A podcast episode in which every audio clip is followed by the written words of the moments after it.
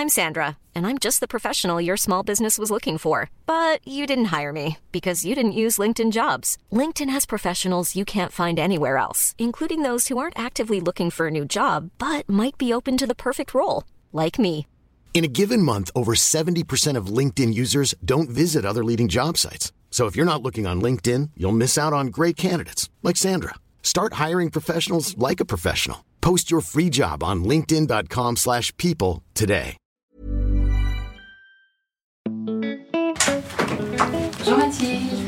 Vous en prie, installez-vous. Merci. Qu'est-ce qui vous amène aujourd'hui? Je viens vous voir aujourd'hui parce que euh, Bien, aujourd'hui, je voudrais vous parler de mon fils, qui a euh, une façon de fonctionner un petit peu particulière. comment ça se passe pour vous? Eh ben, comme pour tout le monde, c'est c'est compliqué. pire que compliqué. Je me pose un peu des questions sur euh, la façon euh, d'éduquer euh, ma fille. Bienvenue dans mon cabinet. Je suis Mathilde Bouichou, psychologue clinicienne, psychothérapeute de couple et d'ICV. J'accompagne des femmes, des hommes, des futurs parents dans ce voyage joyeux, mais parfois délicat, difficile de la parentalité. Les parents parfaits n'existent pas. La parentalité est une découverte de l'autre, mais surtout de soi. Une occasion de se confronter à ses propres forces, mais aussi à ses limites et à ses freins. Car les enfants ont avant tout besoin de parents humains. C'est sur ce chemin que je tente de vous accompagner. D'un coup, elle se referme un petit peu. Je veux plus goûter les légumes verts alors que j'adorais ça avant. Euh, Je ne veux que des gnocchis, du jambon blanc et euh, des gâteaux au chocolat. Dans cette première partie de ce nouvel épisode de parentalité dédié à l'éducation du goût, je reçois dans mon cabinet Nikki. Elle évoquera avec nous comment elle sensibilise ses enfants au goût, comment elle gère leur goûter et le sucre dans leur alimentation. Nous accueillerons ensuite Victoire Finaz, la chocologue. Elle s'installera avec nous pour répondre à toutes les questions que Nikki se pose. Bonjour Nikki. Bonjour Mathilde. Qu'est-ce qui vous amène aujourd'hui? Alors, bah, je suis euh, ravie de venir euh, partager aujourd'hui euh, un peu mes questions euh, autour du sujet euh, de l'alimentation des enfants. Ayant euh, deux enfants euh, de 5 ans et 10 mois, de petites filles, c'est un sujet qui me préoccupe beaucoup au quotidien. Euh, J'ai beaucoup de questions. On est aussi euh, très sollicité par ce sujet au quotidien à travers euh, les médias ou euh, le cercle familial, les amis. Voilà. Donc, euh, je suis intéressée pour faire un petit point global euh, sur euh, ce sujet. Donc votre fille aînée qui a 5 ans, est-ce que vous avez mis des choses en place pour éduquer son goût? Comment vous faites ça dans votre quotidien? Alors, il se trouve que, comme beaucoup de gens, on a eu la période du confinement du Covid. Et il se trouve qu'à ce moment-là, ma, grande avait donc euh, 18 mois. On était en plein dans euh, le démarrage de euh, l'alimentation euh, solide. On avait testé déjà pas mal de choses, mais quand on travaille, on a forcément un peu moins le temps d'être euh, vraiment sur ce sujet-là. Et cette période de confinement euh, de plusieurs mois a permis que nous passions euh, en famille tous euh, ce moment autour quand même beaucoup d'alimentation, de la cuisine, ce qui a été vraiment une activité principale à la maison. Et ça nous a permis à mon mari et à moi-même bah, d'éduquer vraiment son palais à travers des petits jeux culinaires, de faire la cuisine ensemble, que ce soit écosser les petits pois pour faire des petits pois carottes ou des choses un petit peu simples comme ça, mais qu'on prend pas forcément le temps au quotidien euh, de faire. Et donc, bah, ça a commencé comme ça. En plus de ça, nous travaillons, mon mari et moi, un peu dans les métiers de la restauration. Donc, c'est déjà un sujet quand même qui nous intéresse et dans lequel on, on essaie euh, d'évoluer. Vous étiez déjà sensibilisé à ces questions euh, du goût, de l'alimentation, de bien manger, de choisir euh, les ingrédients, euh, de connaître la composition, ce genre de choses? Très sincèrement, avant d'avoir un enfant, c'était pas forcément la question principale de notre quotidien. En étant assez gourmand, on n'était pas forcément très regardant toujours sur les produits qu'on pouvait consommer, notamment les produits un peu industriels qu'on peut acheter en grande surface. Et c'est vrai qu'à partir du moment où on a eu un enfant, bah voilà, comme beaucoup de gens, évidemment, on a envie de leur donner le meilleur et de faire plus attention. Et au fur et à mesure, ça a plus été un cheminement, un parcours en fait euh, de réflexion sur euh, bah, l'origine des produits, plus s'intéresser euh, à des produits sains, d'où ils venaient, comment les intégrer, etc. Et donc vraiment de faire du fait maison. Et voilà, c'est vraiment comme ça que ça a commencé.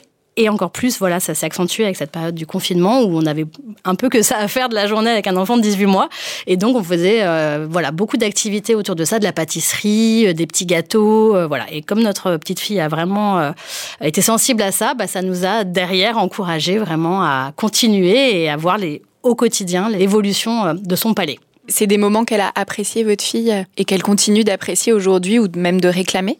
De cuisiner en famille? Tout à fait, parce qu'effectivement, euh, bah voilà, maintenant, elle, depuis qu'elle est toute petite, elle est un peu baignée dans cet univers-là et elle est très très gourmande. Donc euh, voilà, même ça, c'est un autre euh, sujet dont on parlera, le sucre, qui est peut-être un peu un problème parfois. Mais en tout cas, c'est vraiment des moments familiaux de partage. Et autour de ça, déjà, c'est très positif comme moment. Elle veut toujours participer au quotidien quand on commence à faire la cuisine ou le week-end, quand on a un peu le temps, qu'on est décontracté autour de ça. Voilà, elle arrive, elle dit, moi, je veux participer, je veux prendre mon petit tabouret et, venir euh, vous aider à la cuisine, couper euh, les, les légumes, etc. Donc oui, elle aime beaucoup ces moments. Et vous disiez juste avant, vous voyez l'évolution de son goût. À quoi vous voyez ça? Eh ben, pour être tout à fait honnête, j'ai un exemple très parlant, c'est qu'un jour, j'avais préparé, euh, sans qu'elle m'accompagne dans cette préparation, j'avais fait un gâteau et j'avais remplacé le sucre par de la betterave, un gâteau au chocolat. Et je voulais tester cette recette comme ça et justement la faire un petit peu tester à l'aveugle et euh, pour voir si ça passait et si ça pouvait être une alternative comme ça. C'était vraiment une expérience, je pensais pas du tout que ça allait prendre. Et donc je lui ai fait goûter une part de gâteau et elle m'a regardé, elle me dit "Ah mais maman, il y a de la betterave dedans." Et alors là, déjà qu'elle se rende compte qu'il y avait un légume dedans, en plus de la betterave, enfin qu'elle le nomme, je me dis bon, là quand même, je pense qu'on a, on a réussi quelque chose quand même dans l'analyse des, des, goûts et, euh, et, de différencier les fruits des légumes, etc. Et donc ça, ça m'a vraiment, ça m'a fait plaisir. Mais pour réussir euh, ça, ou en tout cas que votre fille le remarque, est-ce que ça veut dire que quand vous cuisinez, vous lui faites goûter, vous, comment vous vous y êtes prise? Alors oui, tout à fait. Ça, au démarrage, c'est vraiment goûter chaque aliment, des fois bah, cru, même quand c'est possible, quand ça s'y prête en tout cas. Tout ce qui est, euh, bah, voilà, euh, les fruits euh, avant de les mettre en tarte ou en compote, ou etc. Voilà, de faire goûter les fruits frais, les légumes, bah, les crudités, voilà. Mais malgré ce chemin qui a, au début était assez simple et vraiment, elle, elle y prenait beaucoup de plaisir Aujourd'hui, à 5 ans, on est dans une autre étape où c'est beaucoup moins facile. Et malgré euh, le fait qu'elle ait été euh, initiée à tout ça, aujourd'hui, elle a plus trop envie de goûter les choses nouvelles et différentes. Elle reste beaucoup sur des goûts rassurants et acquis. Et ça, ça m'embête un peu. Je vous avoue, ça fait partie de mes préoccupations justement et de mes réflexions. De, je crois que c'est une étape assez classique, mais comment on peut aller euh, au-dessus de ça, de comprendre qu'est-ce qui fait que quand elle a eu euh, cette éducation culinaire euh, assez euh, riche, d'un coup elle se referme un petit peu sur des valeurs sûres et je veux plus goûter les légumes verts alors que j'adorais ça avant, je ne veux que des gnocchis, du jambon blanc et des gâteaux au chocolat. Voilà pour synthétiser, alors qu'avant, elle pouvait vraiment tester des choses avec plaisir. Comment vous réagissez du coup? Comment vous gérez Ça dépend des jours. Pour être tout à fait honnête, bah, on essaie d'être toujours dans la pédagogie et évidemment de pas forcer un enfant. C'est, quand même jamais positif de faire quelque chose dans la force. Néanmoins, euh, je veux pas non plus être dans euh, bon bah tant pis, euh, n'y goûte pas et ne tant pis. Donc c'est vrai que c'est un peu une bataille du quotidien. Il y a des moments où on est plus fatigué que d'autres aussi. Bon tant pis, je, je laisse tomber, c'est pas grave, mange juste tes gnocchis ou tes pâtes. Mais il y a des moments où on a envie de se battre un petit peu plus avec mon mari aussi, hein, qui lui-même est très présent dans l'éducation culinaire des enfants euh, et, dans la vie de famille euh, à ces moments-là. Et c'est vrai qu'on essaie de tenir des positions, mais c'est pas toujours facile. Est-ce que du coup, vous avez l'impression que votre fille, elle pourrait davantage être attirée par des goûts un peu industriels ou sucrés, justement? C'est marrant parce qu'il y a différentes étapes, je trouve, par rapport à ça. C'est-à-dire que comme elle a vraiment commencé son alimentation autour de produits frais, vraiment très peu transformés et assez, euh, enfin, fait maison quand même, principalement, on va dire à 90%, aucun problème là-dessus. Et même des fois, on a introduit des produits industriels parce que, bah, manque de temps, on achète quelque chose au supermarché d'un, même pas forcément un plat tout fait, mais un paquet de gâteaux, des choses comme ça. Et elle bloquait au début, vraiment, c'était, je sentais que son goût n'était pas, euh, ça lui plaisait pas. Un paquet de petits écoliers classiques, bah, elle préférait vraiment mille fois les gâteaux qu'on faisait à la maison avec son papa, euh, qu'elle faisait elle-même. Mais pareil, ça évolue. C'est-à-dire que déjà, l'école, c'est vraiment un facteur qui, euh, on a vu la différence entre la cantine où généralement c'est pas bon, je veux pas manger à la cantine, c'est pas bon ce qu'il y a à la cantine, donc ça se rabat beaucoup plus sur les goûters et les desserts à l'école les copains, euh, les copines de l'école qui aussi euh, bah, euh, parlent de choses que eux ils mangent à la maison, de, bonbons, de, tout ça, bah, c'est normal aussi. Hein, ils, échangent ce qu'ils connaissent. Du coup, ça amène vraiment l'envie de, ces choses-là, qui à la base ne l'attiraient pas du tout. Et en plus de ça, évidemment, le marketing des produits alimentaires. Quand on va au supermarché avec ses enfants, qu'on fait la queue à la caisse et qu'on a tous les produits près de la caisse avec des couleurs, des bonbons, évidemment, ça les attire beaucoup. Pile au niveau de la tête des enfants évidemment. Euh, bien sûr, exactement. Qu'est-ce que vous proposez du coup pour le goûter à votre fille? Alors moi, je suis vraiment partie du principe que je veux pas euh, empêcher mon enfant euh, de vivre dans le monde réel aussi des produits alimentaires. je vais toujours lui proposer une option saines, des fruits déjà, des fruits frais pour le goûter par exemple, ça me semble, et même au petit déjeuner, je sais qu'il y a toujours un fruit frais euh, le matin et au goûter. Euh, ça prend, ça prend pas, mais en tout cas, c'est une proposition qui est sur la table à laquelle elle a accès.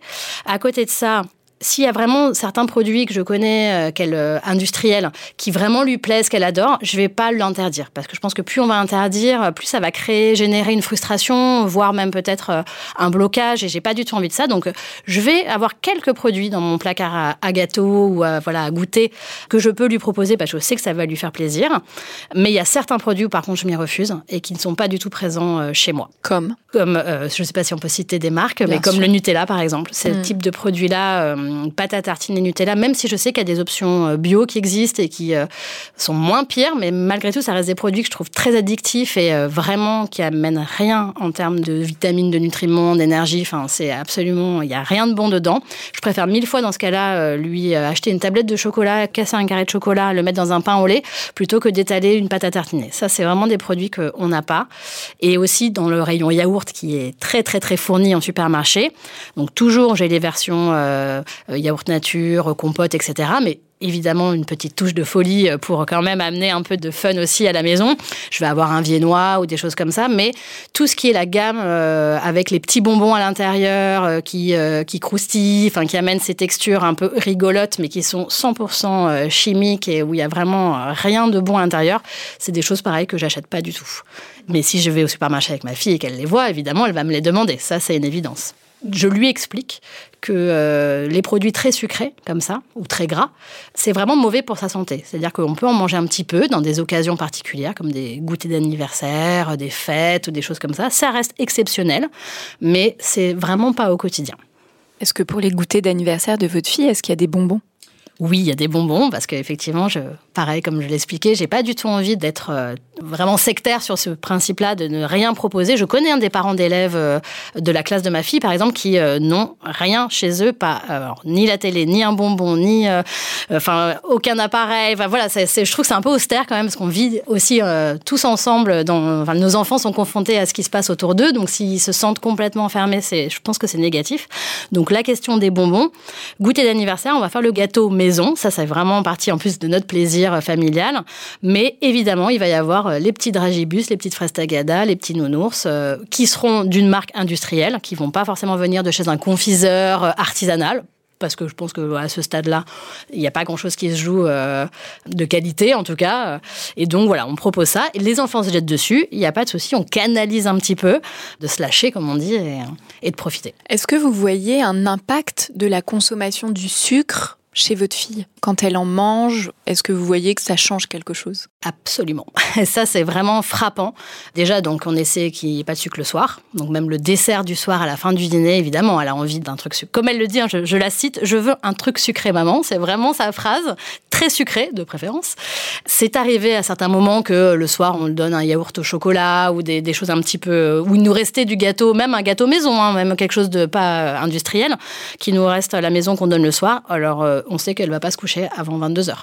Là, c'est au lieu d'un 20h30 euh, classique. C'est tout de suite, elle va être très énervée, euh, elle va euh, vraiment sauter partout, être bah, même un peu agaçante. Enfin, ça génère vraiment tout de suite, dans, le quart d'heure après avoir mangé un produit sucré, le soir, c'est impossible.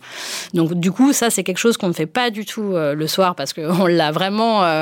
on en a souffert à certains moments et on a tiré les leçons de nos erreurs. Cette sensibilisation par rapport au sucre, à l'impact que ça peut avoir sur le comportement des enfants, c'est quelque chose que vous connaissiez avant euh, l'arrivée de votre fille ou vraiment que vous avez découvert en vous informant euh, une fois qu'elle était dans votre vie?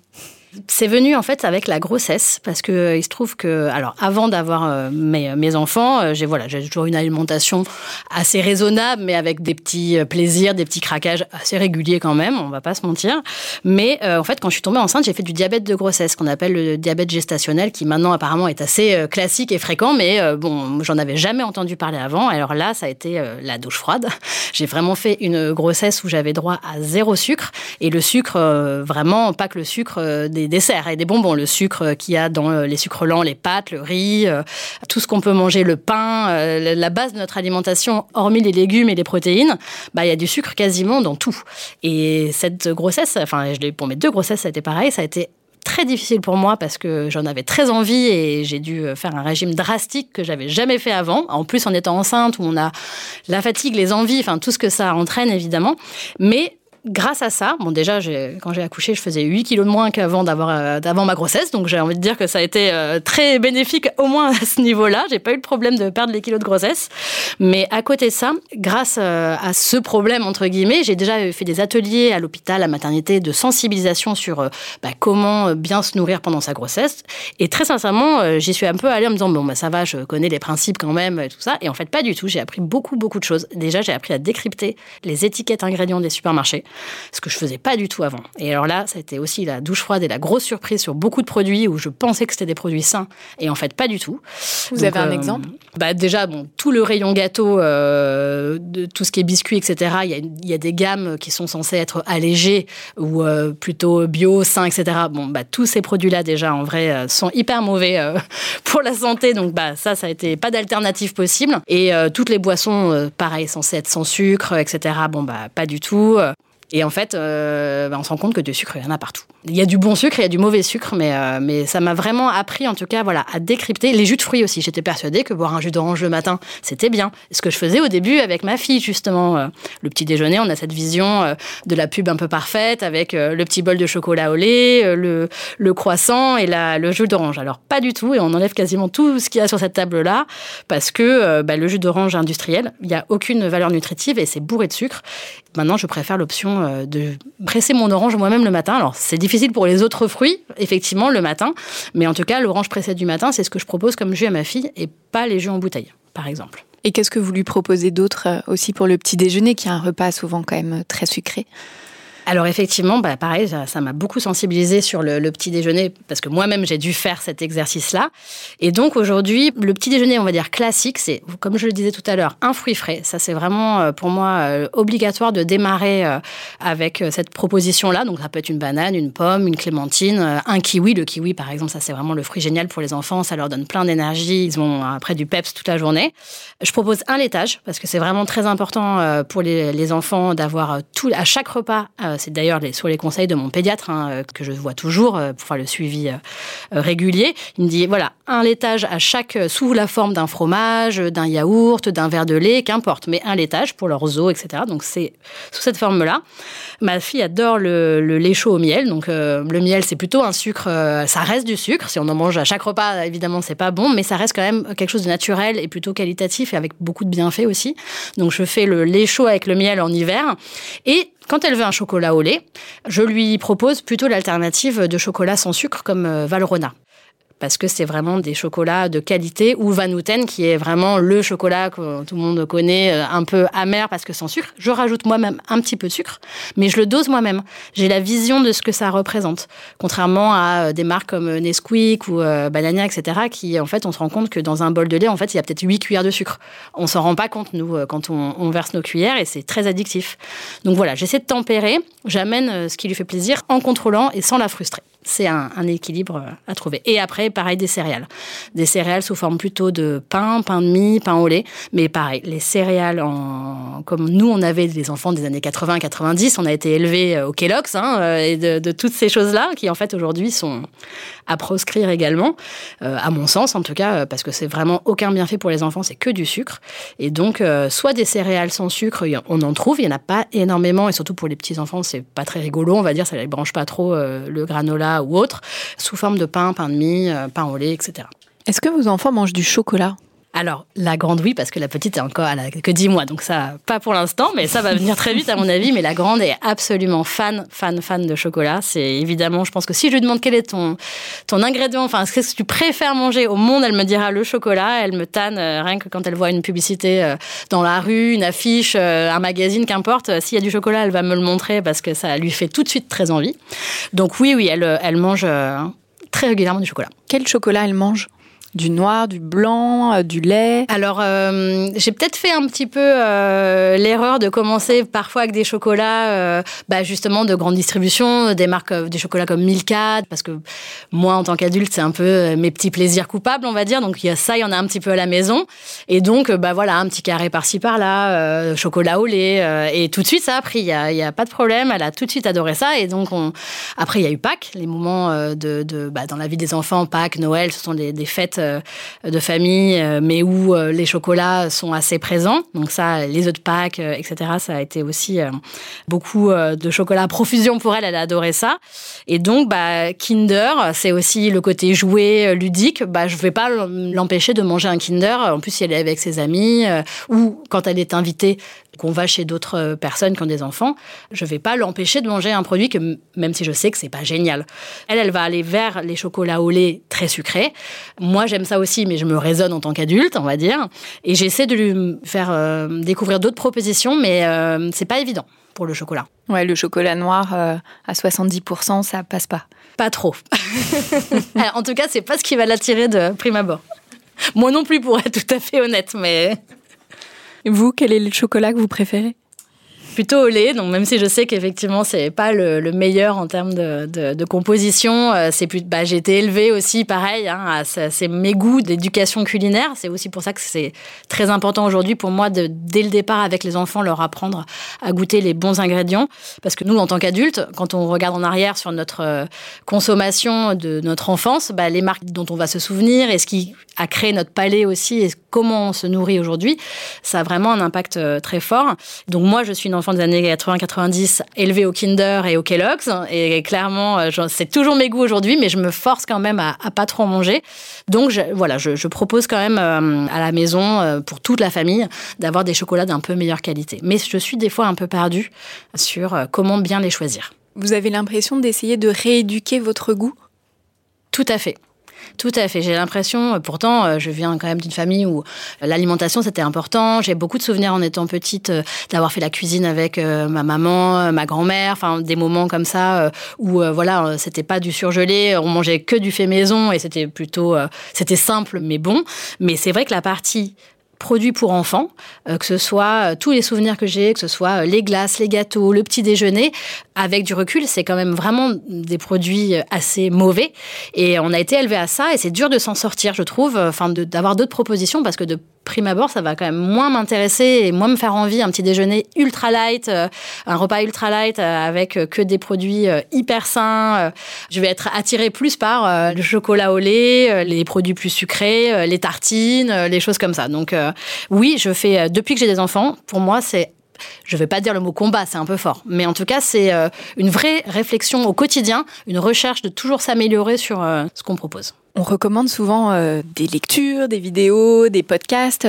Est-ce qu'il y a quelque chose, Niki, que vous aimeriez recommander aux parents qui nous écoutent? Alors moi, c'est vrai que j'ai puisé beaucoup d'idées à travers des blogs. Je vous avoue que j'ai pas forcément de nom en tête, mais les blogs euh, pour euh, trouver des idées un petit peu originales pour leur faire manger des légumes, parce que bah, des fois on est un peu à court d'idées, on est fatigué, on travaille, on n'a pas forcément toujours le temps d'être à fond euh, sur le sujet. Donc les blogs, ça m'a beaucoup aidé. Après, je suis abonnée à des magazines aussi, comme Vital Food ou des Elle Magazine, qui me permettent d'avoir pareil des, des, des, idées, puis de savoir un peu ce qui se fait dans les nouveautés tendances.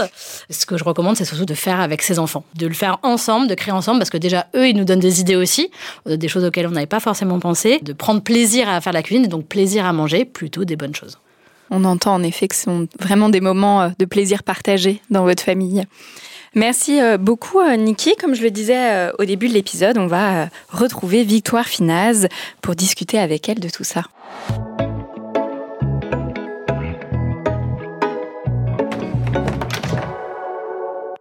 Bonjour Victoire Finaz. Bonjour Mathilde. Tu es chocologue, spécialiste du cacao et du chocolat. Tu es formatrice depuis euh, plus de 15 ans. Tu animes des ateliers autour du chocolat, de la dégustation. Tu crées également des chocolats pour les entreprises, mais aussi euh, pour le grand public. On peut euh, retrouver tous ces chocolats dans ta boutique rue Faraday, dans le 17e à Paris et en ligne également. Tu es l'autrice de plusieurs livres. Alors il y a Chocolat, Super Chocolat et ton dernier qui est Chocolat du plaisir à la santé que tu as coécrit avec le docteur Afid Alol qui est médecin euh, nutritionniste. Victoire, quelles sont tes réactions à l'écoute du témoignage de Niki en écoutant Niki, c'est vrai que euh, on se rend compte en fait de la responsabilité des parents quand on est parent, de ce qu'on met dans son panier au supermarché. Évidemment, en tant que mère de deux filles, j'ai les mêmes préoccupations et j'ai les mêmes combats. Et, mais c'est vrai que je rejoins Niki sur le fait que j'interdis certains aliments à la maison. Donc euh, voilà, on parlait du Nutella, de tout ce qui est très produit sucré, euh, tout ce qui est transformé, tout ce qui est bonbon, tout ce qui est jus. Il n'y a pas de soda, c'est on boit de l'eau ou rien.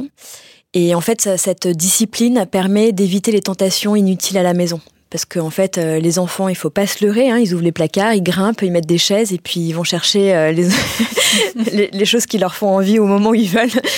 Même moi, j'ai retrouvé derrière les, les, radiateurs des paquets de gâteaux. Euh, enfin bref, je, je, retrouve toujours des bonbons. Je sais pas comment ils atterrissent chez moi. Voilà, donc c'est le parc, c'est les enfants. Et ça, c'est insupportable parce que ils savent très bien que je suis contre les bonbons et, et que j'interdis ça. Alors oui, pour, je fais une exception pour l'anniversaire, mais c'est une fois par an. Et encore, ils, sont, ils commencent à être euh, donc l'exception de commence à être très, très récurrente euh, à leur âge. Mais en fait, cette discipline et le fait qu'on ait des convictions en tant que parents, les enfants le savent, le voient, et donc du coup, ça pose un cadre. Donc en fait, cette discipline, je pense que si jamais on veut changer l'alimentation des enfants, si on veut les éduquer, la première chose à faire, c'est de s'imposer une discipline en tant que parent, quitte à l'écrire, se mettre d'accord avec son mari en disant, OK, qu'est-ce qu'on fait, qu'est-ce qu'on interdit, qu'est-ce qu'on autorise, qu'est-ce qu'on achète. Ça, c'est la première chose euh, à faire. Niki, est-ce que vous avez des questions euh, pour Victoire? Alors euh, oui, Victoire, moi je me posais la question par rapport donc au chocolat pour les enfants. À partir de quel âge on peut en fait commencer à faire goûter du chocolat aux enfants? Parce que moi, ma fille, c'est venu bah, un peu pendant le confinement, donc elle avait voilà à peu près 18 mois. On a fait un petit peu goûter des choses, mais est-ce que c'est raisonnable? Est-ce qu'il y a un âge idéal pour démarrer et puis peut-être avec quel chocolat on ouais, En fait, c'est ça l'important, c'est quel chocolat on donne. Et d'ailleurs, c'est l'objet de mon dernier livre, Chocolat du plaisir à la santé. Euh, c'est un livre euh, que j'ai écrit à la demande de toutes ces personnes qui se demandent, mais c'est quoi le bon chocolat? En fait, comment on choisit son chocolat, qu'est-ce qu'il faut déguster. Et même ma famille, alors que bon, ils ont quand même une chocologue à leur côté, se pose ces questions-là. Et quand j'ai vu que mes sœurs savaient pas quoi acheter en supermarché et me posaient la question, je me suis dit, OK, il faut que j'écrive un livre pour justement expliquer c'est quoi le bon chocolat, quelles sont les offres euh, qu'on a, que ce soit en supermarché, chez les artisans, et comment on choisit. Donc, je pense qu'on va évidemment en parler. Pour répondre à la question de Niki, moi je préconise l'introduction du, cacao et non pas du chocolat. C'est-à-dire qu'en fait, l'enfant, lui, euh, quand un bébé naît, il a une appétence très naturelle pour les produits sucrés et gras. Et c'est pour ça que euh, le lait maternel ou le lait qu'on donne à un enfant est quelque chose de très apprécié par le bébé. Ce sont des saveurs, ce sont des sensations, c'est une appétence innée. Et donc du coup, on sait que l'enfant, de toutes les façons, il va aimer ce qui est gras et sucré. Donc en effet, on lui donne du chocolat blanc, du chocolat euh, lait très gras, il va aimer. Tout ce qui est produit gras et sucré, il va aimer. Donc en fait, c'est quoi l'éducation du goût? C'est de se dire, ok, maintenant on sait qu'il aime ça, et c'est ça qui est dur quand on commence à faire la diversification alimentaire, c'est de lui introduire des choses qui sont pas grasses et qui sont pas sucrées. Et par exemple les légumes, c'est le combat de la diversification alimentaire, c'est de lui présenter un truc vert qui est absolument pas gras, genre le brocoli, et qui n'est pas sucré. Et c'est très important parce que ces goûts, ça va être un apprentissage et donc un process d'acquisition. Et c'est notre rôle de parents justement d'être dans cette transmission et de leur apprendre à acquérir, à développer leur goût pour commencer à aimer des choses que naturellement ils aiment pas. Donc il faut pas être brusqué en tant que parent, c'est normal qu'un enfant refuse certains aliments, mais je pense que la règle c'est de le présenter et Niki le disait très bien, je présente sur la table des aliments. L'enfant a envie ou a pas envie, mais il faut que ce soit une option accessible pour lui. Et donc le cacao, à partir de quel âge il peut être introduit? Et le cacao, donc moi je pense qu'à partir de un an, on peut commencer à mettre une cuillère de cacao, donc non sucré, comme le cacao Vanouten par exemple, dans le biberon. Voilà, ça colore le biberon, c'est du coup un petit peu plus sympa que tout blanc euh, euh, fade, et ça apporte un goût. Et en fait, l'intérêt d'apporter le cacao, c'est que ça lui apprend le goût du cacao et pas le goût sucré. Parce que le chocolat, ça veut pas dire sucre. Si jamais un chocolat est très sucré, pour moi, c'est une confiserie c'est pas du chocolat. Le chocolat, c'est un goût de cacao. Donc à partir du moment où on s'éloigne du goût cacao, on passe dans la famille des, confiseries où le sucre prend le dessus sur le goût euh, du cacao. Donc d'abord du cacao euh, voilà, en poudre non sucrée et à quel moment on peut donner un carré de chocolat, voilà, faire euh, j'en déduis dans ce que tu viens de dire que ça sera plutôt un chocolat très cacaoté donc 70 80 de chocolat alors que c'est pas du tout finalement instinctif en tout cas en tant que instinctif parce que du coup on en dit oh là là elle va elle va pas aimer le chocolat noir. Enfin mon enfant alors c'est vrai que c'est pas du tout instinctif, mais je pense que c'est vraiment intéressant de faire l'expérience parce qu'un enfant, quand vous lui présentez du chocolat noir, sachant qu'il ne connaît pas le chocolat, et eh ben en fait, on va lui découvrir l'ingrédient cacao. Il aime ou il aime pas, ça c'est son goût et son goût va évoluer. Donc ça c'est une bonne nouvelle. Mais en tous les cas, on lui présente le chocolat comme ayant un goût de cacao. Et ça c'est très important parce que si jamais on présente le chocolat comme ayant un goût de sucre, il va aimer le chocolat pour son sucre, pour son comté sucré et ses saveurs. Donc moi je pense que c'est vraiment important et moi je l'ai vu avec ma fille, je lui ai toujours présenté du chocolat noir. Donc c'était un chocolat noir 70%, 65, 60 voilà, on n'est pas obligé de taper non plus dans le 80%. Hein, il faut pas l'agresser. Et, d'ailleurs, j'ai envie de vous dire que quand on prend un bon chocolat chez les artisans, même un 80% peut être très doux est très agréable. Donc en fait, pour moi, c'est plutôt l'offre en supermarché qui pose problème et qui invite à penser que le chocolat très fort en cacao est amer et pas bon. Ça, c'est des problèmes de qualité, c'est pas des problèmes de chocolat noir. Je connais plein de chocolats noirs qui sont forts en pourcentage et qui sont très doux, qui ont des notes végétales, qui ont des notes d'épices douces, de pain d'épices, et ça devient super gourmand alors qu'on a un 75% ou un 80%. Donc ça, c'est vraiment la qualité, mais on pourra en parler après.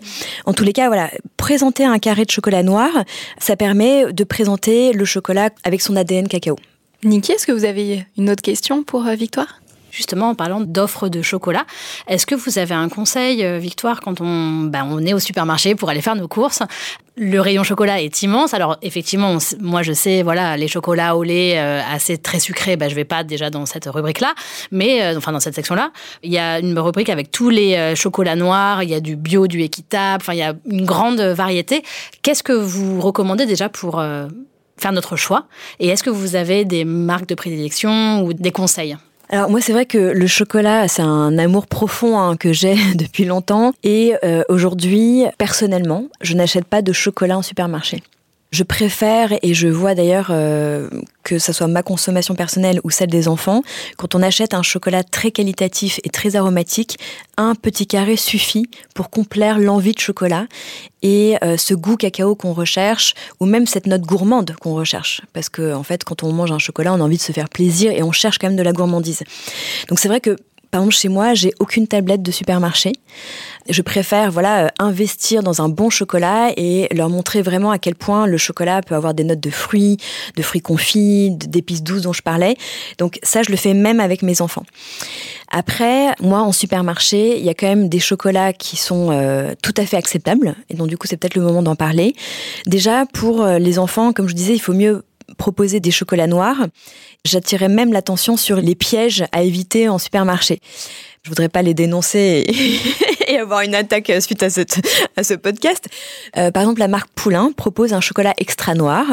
Et donc, du coup, euh, je sais qu'il y a beaucoup de parents qui achètent ce chocolat. Et en fait, quand on retourne à la tablette, on voit que le pourcentage de ce cacao, c'est 52%. Et 52% pour un chocolat noir, ça veut dire quoi? Ça veut dire que le reste du pourcentage, c'est du sucre ajouté. Donc là, si on fait le calcul, ça veut dire que dans ce chocolat, il y a 48% de sucre. Soit, on va se le dire, la moitié de la tablette. Donc en fait, il faut pas acheter n'importe quel chocolat noir. Il faut acheter un chocolat noir évidemment moins sucré. Et euh, c'est pour ça que j'invite à acheter de la qualité parce qu'en fait, euh, quand on achète un cacao qualité, on a des arômes. Et en fait, c'est très important de faire la différence entre les saveurs dont la saveur sucrée, et les arômes qui sont le goût, c'est-à-dire le fruit, les épices, le côté végétal, le côté euh, pain de mie. on peut trouver vraiment énormément d'arômes dans le chocolat. Et d'ailleurs, pour sensibiliser mes enfants aux saveurs et au goût, euh, je fais euh, parfois quand je suis dans la cuisine avec elles et qu'on prépare un plat ou, qu'on prépare un gâteau, je leur fais déguster les aliments, les ingrédients seuls. Et je leur pose la question, c'est quoi la saveur? Parce qu'en fait, je me rends compte qu'elles ne savent pas. Ça veut dire quoi acide? Ça veut dire quoi amer? Ça veut dire quoi Bon, sucré, ça elles connaissent très bien. Mais par exemple, voilà, on fait un gâteau, je leur fais goûter la farine. J'ai c'est quoi comme saveur? Bah, La farine, c'est amer. La farine n'est pas sucrée. Et en fait, l'amertume, c'est l'opposé de sucré. L'amertume, c'est tout ce qui n'est pas gorgé de sucre. Donc ça va être de la roquette, ça va être un pamplemousse, ça va être la farine. Euh, après, il y a des différents degrés d'amertume parce que l'amertume peut être accompagnée d'un côté très fort comme la roquette ou même d'un côté un petit peu âpre ou rugueux euh, comme le roquefort par exemple ou astringent même qui resserre les papilles. On a une sensation de sécheresse en bouche. Mais en tous les cas, voilà, je fais un petit exercice hyper ludique. Le vinaigre, euh, voilà, c'est acide. Le citron, c'est acide. Donc des petits ingrédients qui sont sur la table. Et par exemple, la moutarde, c'est salé. Ça, c'est des petits jeux déjà pour initier aux saveurs. Et la saveur, ça se passe sur la langue.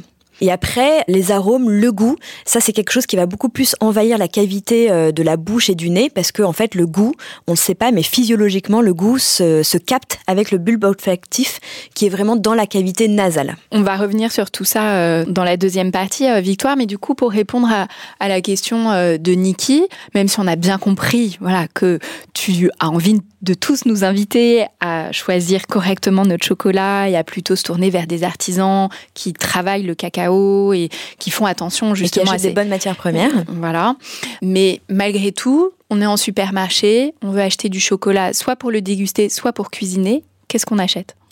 Il y a une marque que euh, j'aime bien qui s'appelle Etikable, qui est une marque qui euh, travaille avec des coopératives dans les pays producteurs et déjà, le sourcing est vraiment en toute transparence. Il y a une grande traçabilité.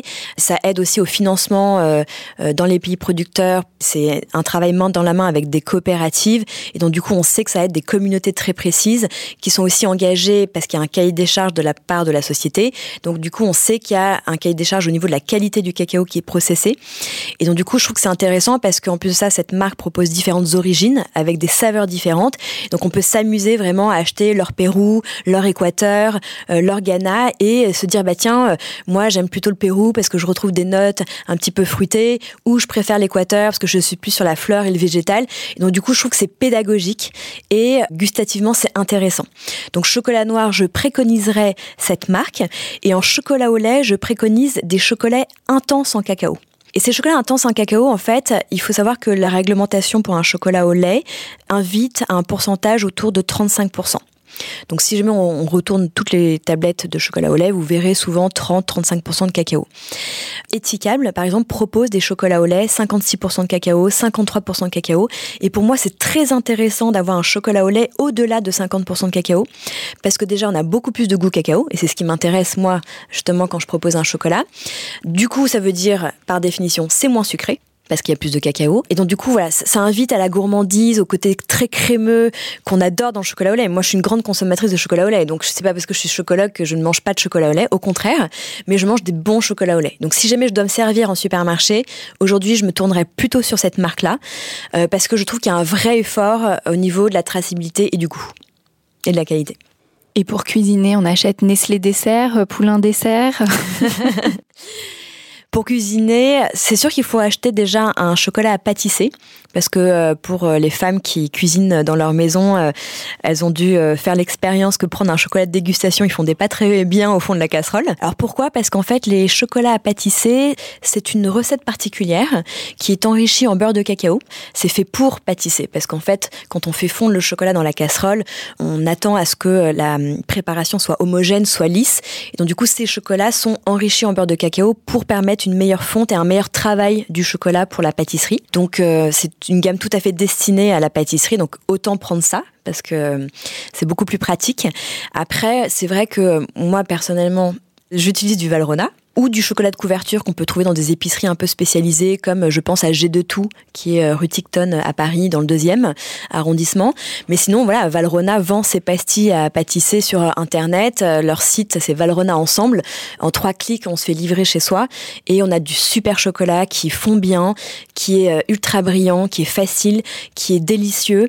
Et voilà, moi je préconise plutôt, même pour la pâtisserie, pour un gâteau, d'utiliser un bon chocolat. Merci beaucoup Victoire, merci beaucoup Niki d'être venue partager avec nous votre euh, amour quand même, j'ai envie de dire, euh, de la cuisine et, des bonnes choses.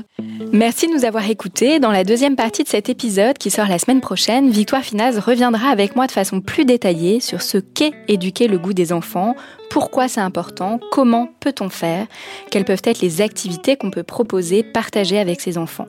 Elle nous donnera également plein d'informations concernant les sucres, comment les gérer euh, dans l'assiette de nos enfants, et on parlera évidemment aussi de chocolat et pourquoi est-il bon pour la santé? À la semaine prochaine. Pour ceux qui nous écoutent, je vous rappelle que vous pouvez nous suivre sur Facebook, Instagram et nous écrire à l'adresse suivante podcast parentalité au pluriel à gmail.com. Si vous avez aimé, n'hésitez pas à liker et à noter et on se retrouve dans un prochain épisode. En attendant, mon livre Désir d'enfant aux éditions Solar est disponible dans toutes les librairies. Bonne lecture